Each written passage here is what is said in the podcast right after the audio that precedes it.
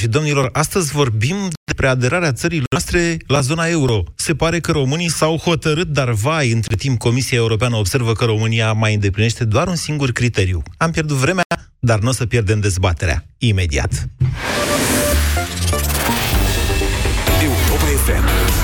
Pe aceeași frecvență cu tine.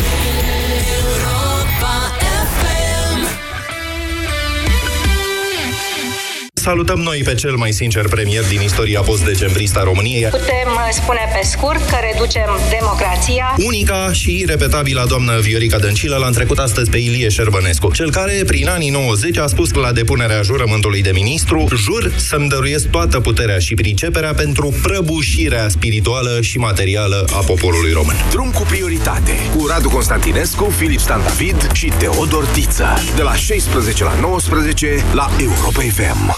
Unghii deteriorate, sensibilitate la agenți externi, unghii despicate. Serul concentrat FeminoHelp unghii, îmbogățit cu 5 uleiuri naturale, hidratează intensiv, regenerează unghiile și cuticulele și întărește structura unghiei. FeminoHelp unghii. Sănătatea înseamnă frumusețe. Alo? Bună ziua! Aș dori să mai comand un set de ferestre. Da, profile Sinego placate cu aluminiu. Dragule, suntem la hotel. Nu poți schimba ferestrele aici? Cele mai bune ferestre ar trebui să fie peste tot. Pentru confortul locuinței tale, ferestre cu profile Rehau. Un stil de viață. Rubrica de sănătate. Pentru o viață sănătoasă, consumați zilnic minimum 2 litri de lichide. Cu toții știm acest lucru. Cu toate acestea, atunci când transpirăm, pierdem electroliți, ceea ce poate duce la deshidratare. Încearcă acum LitorSAL de la farmacie. LitorSAL, sub formă de comprimate efervescente, ajută la echilibrarea balanței electrolitice, putând astfel reduce riscul de deshidratare. Acesta este un supliment alimentar. Citiți cu atenție informațiile de pe ambalaj. Ai vânătăi și te doare? Ai nevoie de AleGel. AleGel conține 2 principii active care combat eficient durerea și vânătăile. Cu doar 1 până la 3 aplicații pe zi. AleGel pentru picioare sănătoase. AleGel este un medicament. Citiți cu atenție prospectul. Care-i cel mai bun cadou de casă nouă? O lampă? Se strică în 2 ani. O vază? O spargi într-un an. 7 ani de dobândă fixă? Bucuria unei case noi ține toată viața. Cu creditul imobiliar Casa Ta, beneficiezi de comision zero de analiză dosar și te bucuri de cadoul nostru de casă nouă. 7 ani de dobândă fixă. Raiffeisen Bank. Banking așa cum trebuie. Durerea de la nivelul mucoasei bucale poate fi cauzată de diversi factori: afte, candidoze bucale sau microleziuni. Aplică Aftibloc Gel. Aftibloc grăbește vindecarea și ameliorează durerea. Pentru mai multe detalii, vizitați aftibloc.ro. Aftibloc este un dispozitiv medical. Citiți cu atenție prospectul. Aftibloc. Eficient împotriva aftelor. Au, ce mă ustură pielea de la soare! Rival Gel. Auci, m-au ciupit în țarii. Rival Gel. Rival Gel. Efect în câteva minute pe mâncărimi și usturimi. Rival Gel. Se aplică în strat subțire de 4-6 ori pe zi și acționează până la 6 ore. Rival Gel. Leac de auci. Acesta este un medicament. Citiți cu atenție prospectul. Pentru sănătatea emoțională a copilului dumneavoastră, petreceți cât mai mult timp împreună cu el.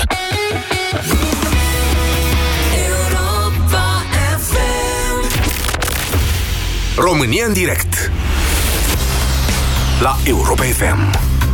Emisiune susținută de Școala de Bani, un proiect de educație financiară marca BCR. Bună ziua, doamnelor și domnilor! Bine v-am găsit la România în direct. Numele meu este Moise Guran și până la 14 stăm de vorbă pe o temă importantă pentru țara noastră.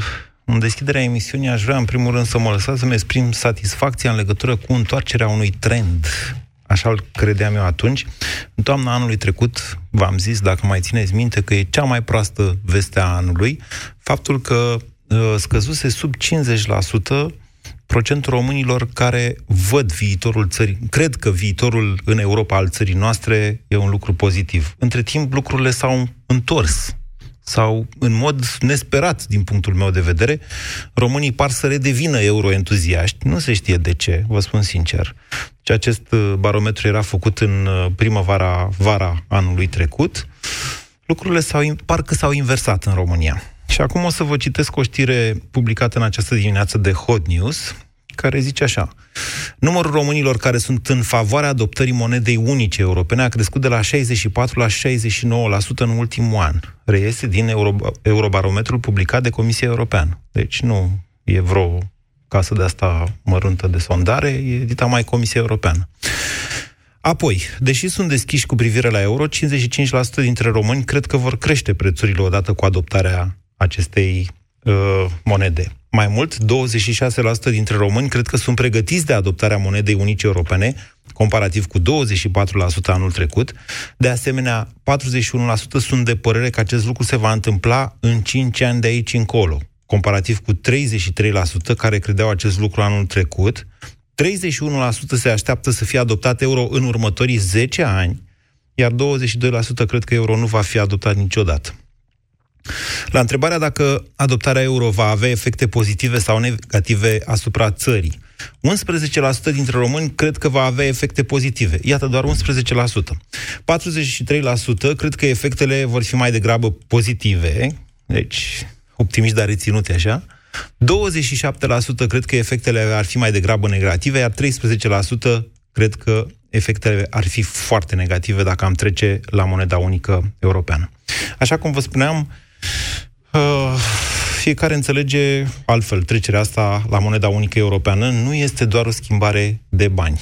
Ea presupune o întreagă filozofie, presupune un proces îndelungat în care trebuie să reconstruim practic țara. Pentru că, mai ales după experiențele pe care le-au avut cu grecii, europenii au schimbat puțin regulile astea de adoptarea monedei unice și dacă inițial țara noastră ar fi trebuit să adere la zona euro în 2013, acest lucru a fost amânat, deși în 2013, atenție, România îndeplinea criteriile nominale de stabilitate a dobânzilor, de stabilitate a prețurilor și de deficit bugetar. În momentul ăsta, potrivit unui raport publicat săptămâna trecută de Comisia Europeană, România nu mai îndeplinește decât un singur criteriu, ăla cu deficitul bugetar, care vă spun eu, vedem toți ce se întâmplă în țara noastră. O spune președintele Iohannis când se întreabă: bă, dar mai aveți bani de pensii și de salarii? Asta cu deficitul bugetar s-ar putea să-l spulberăm până la sfârșitul anului. Adică până la sfârșitul anului să fim siguri că l-am spulberat, în sensul ăsta. Om trăi și om vedea. Întrebarea mea pentru dumneavoastră este care ar fi efectele pozitive și care efectele negative? Cum percepeți dumneavoastră această posibilă trecere la moneda unică europeană și în cât timp credeți că țara noastră ar putea să adopte euro? 0372069599. Bună ziua, Radu! Bună ziua! Am ascultat.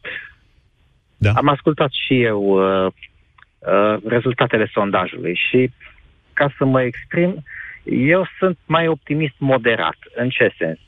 O intrare în zona euro undeva în 10 ani ar fi cumva adecvată pentru starea noastră actuală. De ce? Problema este că noi trebuie practic să reformulăm mecanismele economice, de exemplu codul fiscal și modul în care se întinde într-o direcție sau alta bugetul, pornind de la micul întreprinzător și dările care le are către stat. De ce spuneți asta? Pentru că o intrare în zona euro nu va mai permite o inflație alta decât a zonei euro. Deci nu mai avem tiparnița. Să știți că nu e chiar așa, atenție. Inflația la un moment dat este... poate fi o poză, cum tot spun economiștii, da, dar ea depinde în esență de ceea ce se întâmplă în economia respectivă. Da. Nu o să mai avem devalorizare. Devalorizarea monedei e un pic altceva decât inflația. Se influențează una pe cealaltă. Da. Okay. Da, deci, practic, când nu vom mai avea bani, zicem, partea negativă a intrării în zona euro va fi, la cum ne prezentăm noi și psihologic ca și popor, o formă de faliment grecesc. De ce? Pentru că, la un moment dat, dacă mai avem conducători asemănători cu cei de acum, se va tot da, fără să pui nimic în loc. Poți să întinzi mecanismele... Nu, stați. Deci exact asta nu s-ar mai putea întâmpla. Da. Pentru că... Dacă s-au reformulat, atunci pentru noi va fi efectiv criza fizică de bani. Radu, încă o dată. Dacă Banca Națională a unei țări, cum e BNR-ul acum, da? Nu emite bani în piață și nu are statul de unde să se împrumute, atunci statul nu se împrumută. Dacă nu se împrumută, nu plătește. Cam așa. Invers, în momentul în care statul se împrumută, să zicem, prea mult și își depășește deficitele, forțând Banca Națională să emită monedă, asta se duce în final în prețuri, în inflație, da? În devalorizarea monedei. Practic, atunci când statul își depășește deficitul, cei care plătesc sunt cetățenii, prin devalorizarea economiilor lor, a salariilor lor și asta... Da. Înțelegeți acest mecanism? Da. Numai că acest mecanism nu o să mai fie la îndemâna Băncii Naționale. Nu, nu o să mai fie. Va fi preluat exact. Pe zona euro. Da. Și atunci rămânem, ca să spun, fără bani. Noi doi, Radu, fiecare cât muncește atât are. Statul român va avea o problemă, noi doi nu. Vedeți că nici grecii n-au avut o problemă. Statul grec a avut o problemă. Da. Problema că statul român a făcut în așa fel încât să aibă cât mai mulți, să zic, clienți, abonați sau dependenți de el, prin diverse mecanisme. Ajutorul social va rămâne mic sau tot mai mic, pentru că fizic nu vor fi bani. Sistemul de sănătate, care salariile sunt plătite în principal de către Ministerul Sănătății, vor rămâne la un nivel sau chiar vor scădea. Păi de ce? Asta nu depinde. Va avea statul. Păi și dacă salariile cresc și adică cresc doar așa nominal, pentru că de fapt puterea de cumpărare a un salariu se devalorizează. Care e diferența? Adică iertați-mă. Cum să vă spun, diferența nu este, dar pentru cine vrea să înțeleagă. Practic vom fi lăsați de data asta cu cărțile pe masă și cu adevărul în față. Nu mai puteți să ne ascundem, domnule, ne-a crescut. Ăsta e motivul pentru care dumneavoastră vreți în zona euro. Dar de ce spuneți că în 10 ani vom fi pregătiți? Așteptăm și partea asta de cum să vă spun, armonizarea legislației fiscale cu Uniunea Europeană. Nu putem intra cu o economie aproape competitivă în Uniunea Europeană, pentru că vom rămâne, practic, prin competiție directă cu ceilalți, dată de euro. Dar suntem în competiție, nu? Să știți că faptul că avem... Leul este convertibil în momentul de față. Da. Euro-l cumperi cu lei, punct. Nu mai e ca pe vremea lui Ceaușescu. Da. Deci, noi suntem în competiția respectivă, indiferent că avem euro sau că nu avem euro. Nu știu dacă înțelegeți. Practic, haideți să încerc să vă explic puțin altfel. Mulțumesc pentru intervenție, Radu. În momentul în care intră fluxuri de bani în România și apreciază moneda în felul acesta, pentru că se creează o cerere de lei, fenomenul se poate inversa și chiar se inversează atunci când banii respectivi pleacă. De aceea, economia respectivă trebuie să fie tot timpul atractivă pentru fluxurile de investiții. Fluxurile de investiții îți arată, de fapt, care este direcția și dacă nu cumva ceea ce face o țară este penalizată de investitori care se tem de ceea ce urmează să se întâmple în țara respectivă. Dar noi deja trăim aceste lucruri. De ce credeți dumneavoastră? Crește euro în sus, scade și tot așa. Ăsta e rostul, până la urmă, al cursului. Deci rolul cursului valutar flotant nu e ca să ne enerveze pe noi că avem rate la bancă sau chirii în euro, ci tocmai pentru a prelua anumite șocuri. 0372069599. Mihai, bună ziua! Bună ziua! Vă ascultăm! Eu cred că o să fie mai rău ca la greci. Eu cred că, cum zicea Brucan, peste 50 de ani... 20, a zis. 20, da, eu cred că o să fie... Au trecut deja aproape 30, eu cred că încă 20 de ani cu așa conducător nu cred că o să ajungem odată să ajungem în zona euro. Deși toate prețurile, dacă ne uităm, toate sunt calculate în euro la noi. Inclusiv eu produc și îmi fac prețurile mele la ce produc eu în micro-întreprinderea mea, tot în euro mă gândesc. Nu e peste tot așa, cum ziceți dumneavoastră. Deci, și de fapt asta este o problemă în sine. Pentru că sunt anumite zone care pur și simplu sunt subvenționate. Acolo nu există producție, nu există slujbe, sau există foarte puține. Și la piața și la stadiul social la care suntem acum, piața muncii deja tinde să ducă cât mai jos la noi, adică nu mai găsești mână de lucru, să zicem. În unele zone. În alte zone nu găsești loc de muncă. Da, mentalitatea românească nu e făcută, să zicem, ca la americani. Nu știu, găsesc că azi muncesc în New York, mâine mă mut în California, că acolo mi-am găsit un job. La noi e greu să-l muți pe om de la Constanța la București. Că nu e așa, o dovedește faptul că peste 20% din populația țării a emigrat. Le-a fost mai ușor să plece de la Constanța la Roma sau în Spania decât să se mute la București sau la Timișoara. Da. Și cred că, nu știu, eu zic că ar fi mai bine să ne gândim ce au pățit nemții sau ce mișcări de stradă au fost în Germania în momentul când și Germania, adică aveau o economie destul de dezvoltată și au o economie destul când au trecut de la marcă la euro. Ce mișcări de stradă au fost? Ia spuneți, că nu mi-amintesc asta. Eu știu că a fost o gălăgie destul de mare atunci, dacă... Ok. Bine, haideți să vă explic. Euro este privită, poate asta și este, ca un instrument al globalizării. Mișcările anti-globalizare sunt printre cele mai spectaculoase și violente de cele mai multe ori. De aceea o să vedeți noastră activiști mascați cu fețe din alea de Anonymous și așa mai departe, ori de câte ori au loc astfel de întâlniri. Oamenii militează pentru așa ceva. Nu înseamnă că Germania a avut probleme sau că au fost proteste masive împotriva... Din contră, să știți că Germania, dacă stau bine să mă gândesc, a fost cea care a trebuit să-și negocieze cel mai dur păstrarea unei anumite filozofii monetare atunci când a aderat la zona euro. Marca euro este marca într-o altă formă, de fapt. 0372069599. Bogdan, bună ziua! Bună ziua, Moise! Vă ascultăm! Fie și ascultătorilor! Ce vreau să vă spun, eu lucrez în domeniul IT.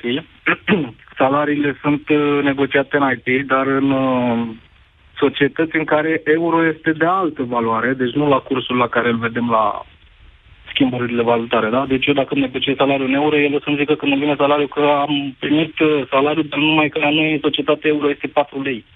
Păi de ce? Lucru pe care eu nu l-am înțeles exact de ce. A doua este... Stați un pic. Atunci când vă negociați un astfel de contract în euro, salariu, dacă vreți dumneavoastră, acolo trebuie să aveți niște clauze. Niște clauze de evoluție a monedei unice europene. Dacă aveți la 4 lei euro, ăla nu e în euro, iertați-mă dacă e la 4 lei euro. Păi, atunci de ce îl negociază în euro și nu negociază în lei? Păi pe mine mă întrebați, că nu cu mine negociați și nu negociez eu locul dumneavoastră. Mari companii, credeți-mă că în IT se negociază în euro și pe altă valoare. Ok, asta e una. A doua, chiriile pe care le plătim noi sunt tot în euro. Da. Deci eu aș vrea să primesc salariul în euro și să plătesc tot 300 de euro, dar să fiu tot în 4.000 de euro plătit, înțelegeți? Deci plătesc să fiu plătit în 4.000 de euro față de 4.000 de ron, dar... Da. Chiria să fie 300 de euro, cum este normal acum. Deci, ați înțeles paritatea? Am înțeles. Vreți un euro la un leu sau cum? Că n-am... Bineînțeles, evident, pentru că domeniul în care noi activăm majoritatea oamenilor care... Doamne, nu contează asta. Am impresia, Bogdan, am impresia că negociază. Deci... Pentru că 5% din PIB-ul României îl aduce domeniul IT, să știți. Spre 7. Timp despre 7% chiar. Așa. Deci stați, unde fugiți? Nu fugiți de mine, Bogdan. Ce? Ați zis două vorbe și vreți să fugiți? Stați cu mine. Mai stați un pic.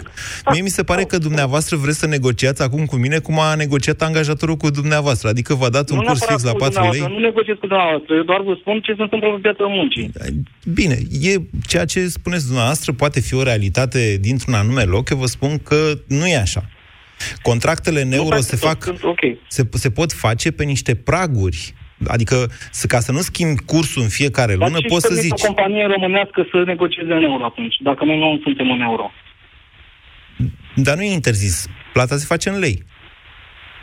Atunci de ce negociem în euro? Deci asta este o diferență din asta, nu știu, ora de rom. Eu sunt, de exemplu, apt, din punct de vedere financiar, moral, cum vreți dumneavoastră, de mâine să intru la zona euro. Da. Dar vă apucă nervii pe zona euro când vedeți ce ți-a pălați cu cursul ăla de 4 lei. Chiar trebuie să fim o societate la fel cum este și în Europa. Dacă în Europa, toată Europa este euro, noi de ce să nu avem euro? Bogdan, ce vreau eu să vă spun noastră e așa, că nu contează la un moment dat că e cursul de 4 lei sau că e cursul de 1 leu egal cu 1 euro și așa mai departe. Ceea ce contează în acest joc valutar este tendința. Tendința unei monede de a se aprecia sau nu față de alta, așa cum vă spuneam la început, spune ceva despre economia respectivă. Care are o viteză de creștere mai mare, care are o perspectivă mai bună sau mai știu eu ce. 0372069599. Vrem în zona euro, dar care ar fi dezavantajele? Hai să mai au și niște dezavantaje. Marius, bună ziua! Bună ziua, Moise, și bună ziua ascultătorilor. Sunt de acord cu antevorbitorul meu, într-adevăr, și eu, ca și el, am salariul negociat în euro, numai că bucuria mea că îl primesc în euro. Dar sunt și de acord cu primul vorbitor, va dura cel puțin 10 ani până să ajungem, să fim pregătiți. De ce? Să folosim euro. Ce ar trebui să facem ca să fim pregătiți? Dau din punctul meu de vedere, nicio bancă nu-ți emite, nu-ți dă euro din cont fără comision. Păi și ce, credeți că în Europa e altfel? Ok, bun, dar poate o diferență de mărime a comisioanelor, dar și băncile alea trebuie să trăiască din ceva. Este destul, e 1% la noi în țară, deci mi se pare destul de mare comision, nu? Atenție că aceste comisioane au mai fost negociate și mai ales la un moment dat s-au impus niște plafoane printr-o lege votată de Parlament. Ele au scăzut destul de mult. Dacă vă spun că am virat eu niște euro dintr-o bancă în alta cu vreo lună de zile, la o sumă mai mare, nu mai știu, vreo 10-15.000 de euro, comisionul a fost 15 euro, deci cam 1%, cum ziceți? Da. Comisionul ăsta e și într-o bancă în care societatea are convenție cu acea bancă, deci este negociat destul de ok. Și în plus am fost, spre marea mea uimire, am fost pe la bunici la țară, încă sunt persoane, și nu neapărat bătrâni, de 30-40 de ani, care folosesc după lei vechi, cum ar fi, spunem așa. Da, și eu folosesc. Milioane, da? Și eu sunt la fel. Milioane, știi, ceva de genul. Adică, îți dai seama, dacă după 10 ani de când a fost denominarea sau cât a trecut, nu știu exact, oamenii că mai folosesc acel termen. Da. Îți dai seama ce greu va veni cu euro, adică... Nu știu, pot să vă spun că atunci când a fost denominarea într-o conferință de presă, Mugur Isărescu ne-a povestit că la denominarea francezilor, parcă zicea, generațiile care au prins francul vechi, tot așa i-au zis până la moarte. Nu mai știu exact care era exemplul lui. Deci da, e posibil ca unii dintre noi să vorbim în milioane toată viața noastră. În loc de 100 de lei, să zicem 1.000.000, mie mai înscapă, de exemplu, chestia asta. Vă rog să mă iertați, dar Marius, ce dovedește asta? Că nu suntem pregătiți să trecem la euro sau ce? Nu. Pentru că? Părerea mea nu. Adică nu este nici acea pregătire, plus că... Da. Nu știu. Ce s-ar întâmpla? Ziceți noastră, dacă mâine trecem la euro, da? Ce se întâmplă? De ce e rău? De ce e bine? Păi, pe de parte, 50% dintre noi presupun... Eu dau un procent așa... cât cred eu, e părerea mea, da. 50% dintre noi vom avea de câștigat, fiindcă suntem plătiți în euro, vom lua salariile în euro, ratele sunt în euro. Păi și de ce credeți asta că vor avea de câștigat doar cei care deja sunt plătiți în euro? Ai la alți ceau? Bube pe față, ceau, ai alți? Așa. Da, un exemplu, un bătrân care are o pensie de 460 de lei, cât e minim acum, nu știu cât exact e minim. Nu e 700 și spre 800 minimum. Nu, te contrazic? E undeva 4-500 de lei pe acolo, undeva... Bine, contraziceți-mă dumneavoastră, eu vă spun că pensia minimă a urcat spre 700 de lei. Da, mă rog, putem să... Și vorbim, atenție, despre pensiile ajutor de stat. Despre acelea vorbim. Despre pensiile sociale. Gândește omul când va primi 150 de euro, va spune, băi, ce fac cu ăștia, cât prea puțin bani. Da. Și o să aibă un șoc. Cu cursul, el, acum fiind, și... el simțindu-se foarte bine când primește 4-5-600 de lei altfel.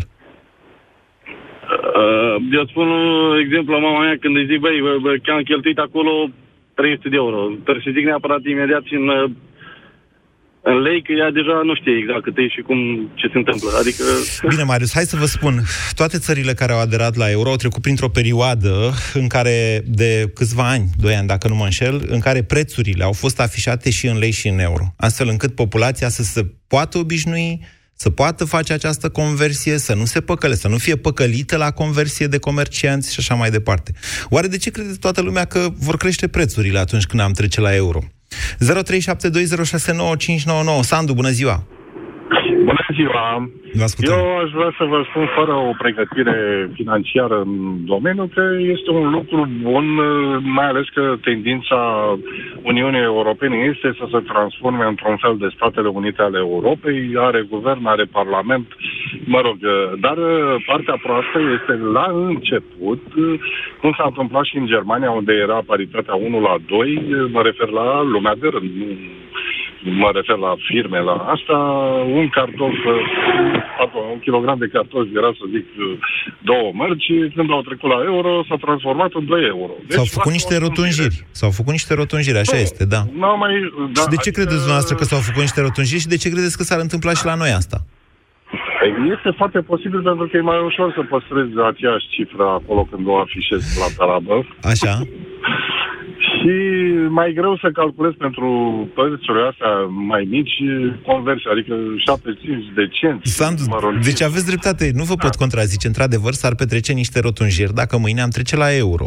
În Germania, în Italia s-a plâns lumea, în general pe unde erau bani în piață la vremea respectivă, să știți că Banca Centrală, cred că Bundesbankul avea niște, da, și Banca Centrală Europeană, dacă mi-amintesc eu bine, avea niște dobânzi undeva la 4-5%, deoarece în țările respective deja era inflație, erau adică mulți bani pe piață. Ce încerc să vă spun este că și la noi, dacă trecem mâine cu inflația de acum, da, vom vedea creștere de prețuri, pentru că prețul până la urmă este o întâlnire între ce dau eu și ce cer tu, știți cum e? Da? Bun, ok. Dacă tendința e de creștere a prețurilor și la o astfel de trecere vom avea creștere de prețuri. Dacă, din contră, prețurile sunt foarte stabile, iar rata de schimbare e fixă, atunci o să vedem mult mai puține sau chiar deloc astfel de creștere de prețuri. Deci să nu confundăm cauza cu efectul. Prețurile cresc pentru că sunt niște condiții, pentru că e mai puțină marfă în momentul de față decât sunt bani. Despre asta e vorba. Ce vreau să vă mai spun? În rest, nu vor fi probleme. De exemplu, tranzacțiile imobiliare se fac în euro și multe alte tranzacții se fac tot în euro. Cum au spus și antevorbitorii, salarii calculate în euro. Facturile la telefon sunt în euro, da, așa este. Da. Deci nu va fi un impact așa negativ prea mare, dar pentru eurosceptici, într-adevăr, trebuie 10 ani. Pentru pro-europeni, nu cred că trebuie atât de mult. Cred că e suficient o perioadă de timp mai mică. Deci, pentru ai care plătesc cu cardul, de exemplu, va fi o perioadă mai mică sau mai mare? Întreb pentru un prieten. Nu, mai mică, pentru că se face automat. Și nici nu vezi banii respectivi, exact, atunci când. Bine, Sandu, mulțumesc. Când, da, bun, sănătate, toate cele bune. 0372069599. Răzvan, bună ziua. De fapt, adevărata întrebare e când ne vedeți dumneavoastră pregătiți pe noi. 10 ani până acum ne-a ieșit media. Poftiți. Bună ziua. Vă ascultăm. Vreau să vă spun în primul rând că nimeni nu ia în calcul tratatul de aderare la Uniunea Europeană cu privire la stabilitatea României, cu privire la cursul de schimb la euro. Așa. Prin tratatul de aderare nu avea voie ca moneda să slăbească mai mult de 15 puncte procentuale. După intrarea în mecanismul ratelor de schimb, ERM. Ideea este că la noi n-am intrat încă acolo. Atenție. Deci da, dumneavoastră aveți dreptate, dar nu până la capăt. Da, în momentul în care zici vreau să intru în zona euro, trebuie să intri în mecanismul ratelor de schimb ERM2, cum se numește, așa? Corect. Și într-adevăr trebuie să ai o problema este că în 2007 aveam 3,3. Da. Practic, angajamentul a fost luat și oricum noi trebuia să intrăm până în 2018. 2013, da. A, da, vă referiți la cei 10 ani, da. Exact, așa. Exact, și nu avea voie cursul să depășească 3,8-3,9 lei. Nu așa se face calculul. Atenție, este vorba de fluctuația anuală. Corect, dar din punct de vedere al stabilității prețurilor, nu avea voie să crească euro mai mult de 3,8-3,9 lei. Nu contează cât e, ascultați-mă ce vă spun. Poate să fie și 10 lei în momentul în care intrăm. Ne e mai ușor să-l schimbăm. Ceea ce contează este ca în 3 ani ăia, cât stăm în mecanismul ratelor de schimb, să nu fluctueze cu mai mult de 15%, cum ziceți dumneavoastră. Adică să stea pe acolo. Bun. Ca și stabilitate financiară nu prea am avut. De ce ar fi bine să intre zona euro? Pentru că din punctul cum n-am avut stabilitate financiară?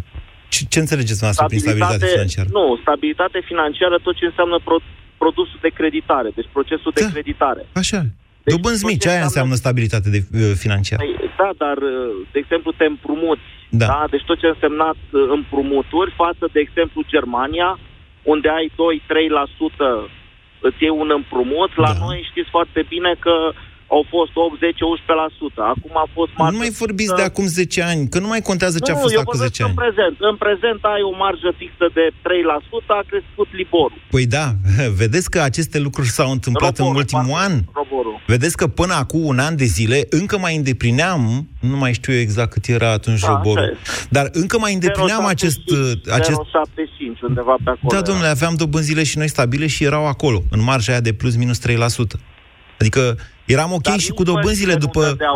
Nu dădeau creditare, să zicem, sub 7-8%, deci toată dobânda. Răzvan, din 2013 începând și până în 2017, România a îndeplinit această condiție legată de stabilitatea financiară, măsurată prin stabilitatea dobânzilor. Noi am avut asta, nu mai avem acum. Păi, nu mai avem acum, că rade statul tot ce e în piață, că n-are din ce să plătească pensiile. Astea sunt niște adevăruri, le vedem, le simțim și le plătim. Sunt niște creșteri artificiale. Nu sunt artificiale, sunt dictate de piață. Când ai un mamut, un gigant în piață, care se numește statul român, care trage banii respectivi din piață și se duce mult, s-a dus cu 6 miliarde deficit la 4 luni, când anul trecut, în aprilie, încă era pe excedent. Creșterea artificială, tot ce înseamnă pensii, salarii, pentru că tu, practic, cheltui mai mult decât produci. Da, e o creștere fără sursă, de fapt. E o creștere fără sursă. Sustenabilitate, nu are sustenabilitate. Dacă aveam o creștere economică reală, nu una bazată pe consum, atunci Banca Națională ar fi fost nevoită, practic, să emită monedă într-un mod sănătos. Iar banii din piață n-ar fi, adică era tot ok. Vedeți, de-aia mecanismele astea trebuie să nu vină unul așa să le aresteze și să le forțeze, să le violeze. Că rezultă aberații de felul ăsta. Și le plătim cu toții, sigur că da, prin dobânzi, prin prețuri. Consider că ar trebui să trecem la euro, pentru că din punctul ăsta de vedere ar fi o mai multă stabilitate, ar crește poate și exporturile, deci eu mă refer la exporturi. Deci cred că ar fi mult mai bine stimulate exporturile dacă am trece la zona euro. Ok, e punctul noastră de vedere, eu vă zic în felul următor.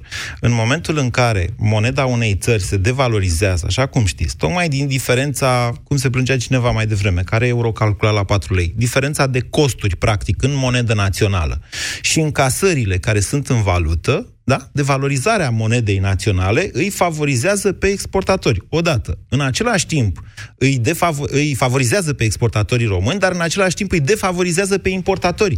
Pentru că nu toată lumea care produce ceva în România se duce să-și exporte. Mulți vând pentru piața internă. Și atunci când îți vine importatorul cu un curs pe euro sau pe dolar și trebuie să-ți vândă în lei, creșterea cursului de schimb îl obligă pe ăla să facă un preț mai mare pe piața de la tine, ceea ce îl favorizează pe cel care produce în România. Sunt niște mecanisme de care țara noastră a profitat o perioadă de timp, însă cu niște costuri foarte mari, alea legate de inflație, pentru că, da, devalorizarea monedei umflă prețurile. 0372069599. Ștefan, bună ziua! Salut, Moise! Îmi pare bine să fiu în direct. Eu cred că am fi avantajați ca țară să intrăm cât mai repede, dacă se poate, în zona euro. Iată un prim dezavantaj ăsta pe care l-a subliniat fără să vrea Răzvan. Faptul că nu ne mai putem devaloriza moneda nu ne mai permite să ne favorizăm, practic, producția internă, costurile. Foarte corect, doar că, cum să zic eu, mentalitatea noastră, în general, trebuie să fim puțin obligați să facem niște lucruri care poate sunt nu totdeauna foarte comode, dar care sunt bune pe termen lung. Dacă s-ar putea Mercedes-uri să facem, eu asta propun. Dar... Eu mi-aduc aminte de anii de 1990 și teoria lui Iliescu de tranziție blândă, care ne-a mâncat 20 de ani din viață și atunci... Nu știu dacă ar fi cea mai bună soluție să mai așteptăm 10 sau 15 sau nu știu câți ani. Stați că vă duceți într-o zonă care mă provoacă. Deci, tranziția... Dar astăzi ziceți că ceilalți au trecut prin terapia de șoc și România nu. Și de ce n-a trecut și România asta? Păi da, la nivelul 1990, nivelul economiei dintre țările foste socialiste nu era foarte diferit, din câte știu eu. Poate oarecum, Ungaria era ceva mai avansat. Ungaria ei și Cehia, bineînțeles. Noi am rămas undeva mult în spate. Dar de ce? Ce au făcut ei și noi n-am făcut? Păi, cred că au făcut mult mai repede niște lucruri pe care trebuia să le facem și noi la momentul potrivit. Ce? Vis-a-vis de economie. Ce? Hai, să vedem ce. Nu știu să răspund. Da, ei și-au privatizat întreprinderile, domnule. Și nu, problema n-a fost... Problema principală a economiei românești în 1990 era că era depășită din punct de vedere tehnologic. Din 84, Ceaușescu a oprit, că nu mai avea bani, a oprit absolut toate transferurile tehnologice. Iar în 1990, toată industria românească, care era oricum o industrie de produs intermediar, da? Făceam țaglă la Sidex, făceam foarte puține produse finite, România era depășită din punct de vedere tehnologic. Faptul că ungurii, polonezii, cehii și-au privatizat foarte repede industria în special, le-a permis o retehnologizare, că ei au venit, în afară de capital, au venit și cu tehnologii noi. Asta a fost cursa pe care a... Da. Noi am privatizat doar ca să vindem fier vechi. Da, mult mai târziu, într-adevăr. Deci le-am lăsat să moară și după ce, s-a furat tot ce s-a putut din ele, da? Noi capitaliști, practic, vechii conducători de întreprindere au devenit noi capitaliști peste niște fiare vechi pe care după aia le-au vândut la preț de fier vechi. Și noi ne-am trezit într-o mare criză care s-a terminat, de fapt, în anul 2000 și cam fără industrie. Deoarece în anii 90 am zis că să nu ne fure alții țara, să ne furăm singuri. Ne-am furat. Problema este că, indiferent cât de repede ar fi, în mod real, prioritar pentru noi să intrăm în zona euro, da. Nu cred că, având actualii guvernanți, vom putea vreodată să intrăm, pentru că ei nu au niciun interes să facă lucrul ăsta. Ei au interesul să fie cât mai puțin reglementați, să fie cât mai puțin ochi asupra lor și atunci... Deci cum i-ar încurca pe actualii guvernanți dacă România ar intra în zona euro? Păi, în primul rând că nu mai au această supapă a ratei de schimb. Așa. Și atunci nu-și mai pot permite să promită niște lucruri pe care să le acopere prin inflație. Bravo, Ștefan! Sunteți omul meu! Vă mulțumesc că ascultați această emisiune și că vorbim, uite! Da, așa este. Deci asta este principala problemă. Și v-am mai zis-o și eu de mai multe ori, dar mă bucur că cineva a înțeles-o, Ștefan. Asta este principala problemă. În momentul în care nu te mai poți împrumuta cât vrei tu, devalorizându-ți, de fapt, moneda, asta îți dă niște constrângeri bugetare. Exact aia 3%. Dacă stai în aia 3%, în mod real, atunci nu mai poți mări salariile așa de capul tău când ți se năzare ție ca să câștigi alegerile. Da, așa este. Ăsta este adevărul despre intrarea în zona euro. De-aia politicienii... Da. Lumea să se... Nu știu, să-și dea seama cât mai multă lume de lucrul ăsta și să... Păi și ce să facem? Ok, hai, ne-am dat seama și noi nu vrem să ne crească salariile? Suntem sinucigași, suntem proști, ce avem? Vrem să ne crească salariile, nu? Da. Din păcate, nu tuturor ne crește statul salariile, Ștefan. Vă mulțumesc că existați. 0372069599. Adrian, bună ziua! Adrian a închis. Am și eu niște satisfacții de astea când văd că a înțeles cineva ce am zis la radio, vine să topă într-un picior. Bună ziua, George! Și George a închis. Cred că stau prea mult pe fir. Ionuț, bună ziua! Bună ziua! Vă ascultăm! Sunt puțin emoționat că prima oară când intru mă tot chinui de... Dar nu doare, Ionuț, o să vedeți împreună, țineți-mă de mână și haideți să vorbim. Eu sunt întru totul de acord să intrăm în zona euro, pentru că odată intrați în zona euro, eu zic că există o altfel de disciplină și o altfel de moralitate pe care la noi, din partea celor care conduc, nu neapărat guvernanți, uitați-vă și în cei care conduc întreprinderile de stat. Așa. Același comportament și aceeași mentalitate. Nu există... Pentru că sunt politizate, domnule. Păi sunt politizate, este adevărat, dar merită să intrăm, dar nu știu dacă de aici, din România, nu se vrea. Noi am fi putut intra mult mai de mult. N-am înțeles partea cu morala. Deci cum ne dă morală faptul că intrăm în zona euro?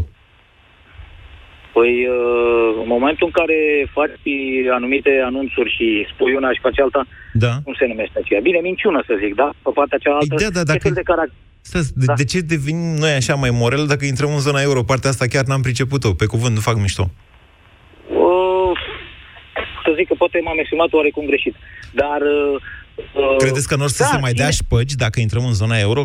Că-și greșiți, dacă asta credeți. Da, dar bine, și acolo nu există corectitudinea, dar totuși nu este ca aici. Ionuț, vedeți că noi am mai sperat odată, am zis, băi, să intrăm noi în Uniunea Europeană și atunci nu o să mai poată să facă ăștia ce vor ei, deci... că nu o să-i lasă ăia. Și uitați-vă unde suntem astăzi, cum fac ei de capul lor ce vor, chiar dacă ăia de la Bruxelles se opun. Eu v-aș da exemplul meu. Eu am lucrat în privat până în jurul anului 2008. Și pentru că am prevăzut oarecum ceea ce se întâmplă, pentru că era practic, nu știu, o vânătoare, dar nu te lăsa efectiv dacă tu aveai o oarecare inițiativă și vrei să faci, nu, pur și simplu te îngropau controlele și... Da. V-am mai spus, se numește mediul de afaceri ostil. În continuare suntem tot acolo, da. Da. Probabil că în momentul în care vom intra în zona euro... N-are nicio... Vreau să vă imaginați că în euro nu se dau șpăgi pe bune. Se dau, dar totuși inițiativa privată este mult mai dezvoltată decât la noi. Păi da, dar cum vedeți că euro este efectul inițiativei private și nu inițiativa privată efectul euro. Adică să nu confundați cauza cu efectul. E important să știți. Sunt anumite lucruri pe care nu o să le rezolve niciodată zona euro. Așa cum spuneam mai devreme... Disciplina financiară, de aici pleacă totul. Nu rezolvă nici măcar. Schimbarea monedei nu rezolvă disciplina. În continuare va fi evaziune fiscală. Vedeți că, uitați-vă pe, că, nu știu dacă am spus eu la pastila Bizidei, s-a terminat emisiunea, se uită din urât la mine.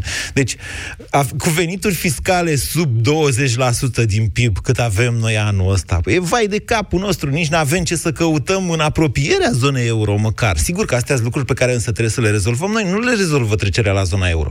Ca să putem trece la zona euro, sigur, statul trebuie să investească, adică să facă așa numita convergență reală. Nu mai lași Teleorman în urmă, nici Vasluiu, nici Hedințiu, trebuie să dai loc de muncă acolo, nu bani. Degeaba dai cu banii oameni. Trebuie să le dai de muncă.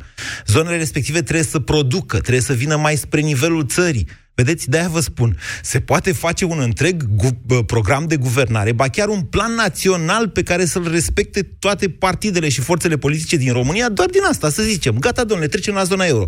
Și mai departe o să vedeți că nu prea mai au loc de întors nici pesediștii, nici peneliștii, nici useriștii, nici cioloșiștii, toți care vor să, dacă într-adevăr vor, dacă nu, facem joc de glezne și mai facem mișto de noi încă 20 de ani.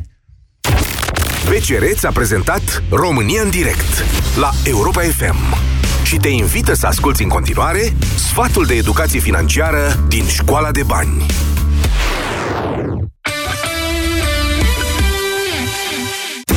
Cu siguranță, atunci când auzi cuvântul late, primul lucru la care te gândești este cafeaua. Nu-ți sugerăm să renunți la aceasta ca să economisești mai mulți bani, ci îți oferim o metodă, numită factorul late, care te ajută să pui zilnic deoparte o sumă mică de bani. Ce-ar fi dacă în fiecare zi ai economisi câte 5 sau 10 lei în funcție de cât te costă cafeaua pe care ți-o cumperi? Probabil că într-un an sau doi nu vei strânge sume prea mari, însă gândește-te dacă ai face acest lucru timp de 10-20 de ani. Constanța este esențială atunci când decidem să economisim și n-ar fi rău să începem să ne gândim la viitor, planificându-l chiar de acum.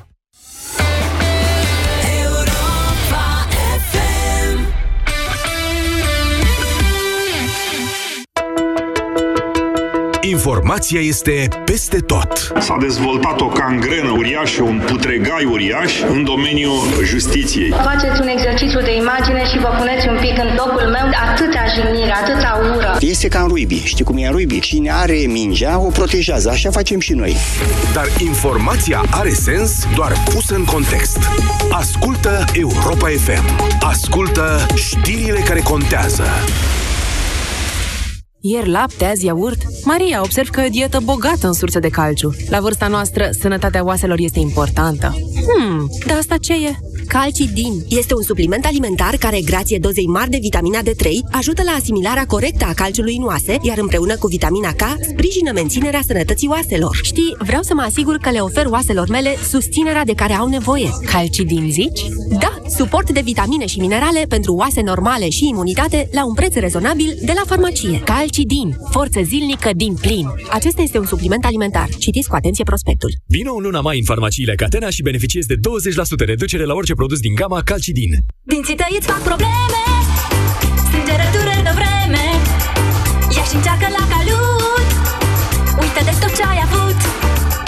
La Calut mie îmi place, pești dantura o reface. La Calut e bucurie, ți-o va dovedi și ție. La Calut Activ, expertul împotriva sângerărilor gingivale. Rezultate notabile de la primele aplicări. Urmează-ți drumul în siguranță alături de Safety Broker. Acum poți beneficia de prima de asigurare RCA în valoare de 4.000 de lei la camioane și autocare pe tot parcursul anului, dacă asiguri flota prin Safety Broker. Ofertă disponibilă în toate sediile Safety Broker. Află mai multe detalii pe safetybroker.ro. Tocmai m-am întors de la farmacie. Mi-a dat Dolorgit gel analgezic pentru dureri musculare și articulare acute. Are 50 de mililitri și, ce este cel mai important, conține și ingrediente naturale. M-am săturat de atâtea chimicale. Eu folosesc deja Dolorgit, dar în ambalaj mare de 100 de mililitri cu 20% reducere. Este și mai avantajos la preț și pot să-l folosesc mai mult timp. Dolorgit gel, împotriva durerilor musculare și articulare. Distracția de vară începe cu reduceri de sărbătoare. Vino în magazinele Altex și pe altex.ro și ia-ți televizor Samsung LED Smart Ultra HD 4K cu diagonala 101 cm, HDR și telecomandă Smart cu 300 de lei reducere la numai 1699,9 lei. Acum și în noul magazin Altex din Suceava Iulius Mall. Altex. De două ori diferența la toate produsele. Detalii în regulament. Sunt foarte încântată de tabletele acelea pentru ficat cu silimarină pe care mi l-ai dat. Ceva pentru siluete, știi? Aș vrea să fac niște mici modificări pe aici, pe acolo. Sigur că da! Noul produs LaboFicat Slim de la farmacie. Dar nu e și acesta tot pentru ficat? Așa este, dar ajută și la menținerea unei greutăți corporale optime. LaboFicat Slim conține, bineînțeles, silimarină, fiind îmbogățit cu extracte naturale de curcumă și piper negru. Ah, deci este un produs pentru ficat cu efect dublu. Acesta este un supliment alimentar. Citiți cu atenție prospectul. Consultați medicul înainte de a urma dieta. Sindolor Gel nu se aplică în cazul durerilor din dragoste. Dar dacă mă doare spatele și dacă am rămas cu gâtul înțepenit? Masezi ușor cu Sindolor. Sindolor Gel conține 3 substanțe active și are triplu efect: analgezic, anestezic, antiinflamator. Sindolor Gel. 2 aplicații pe zi, acțiune până la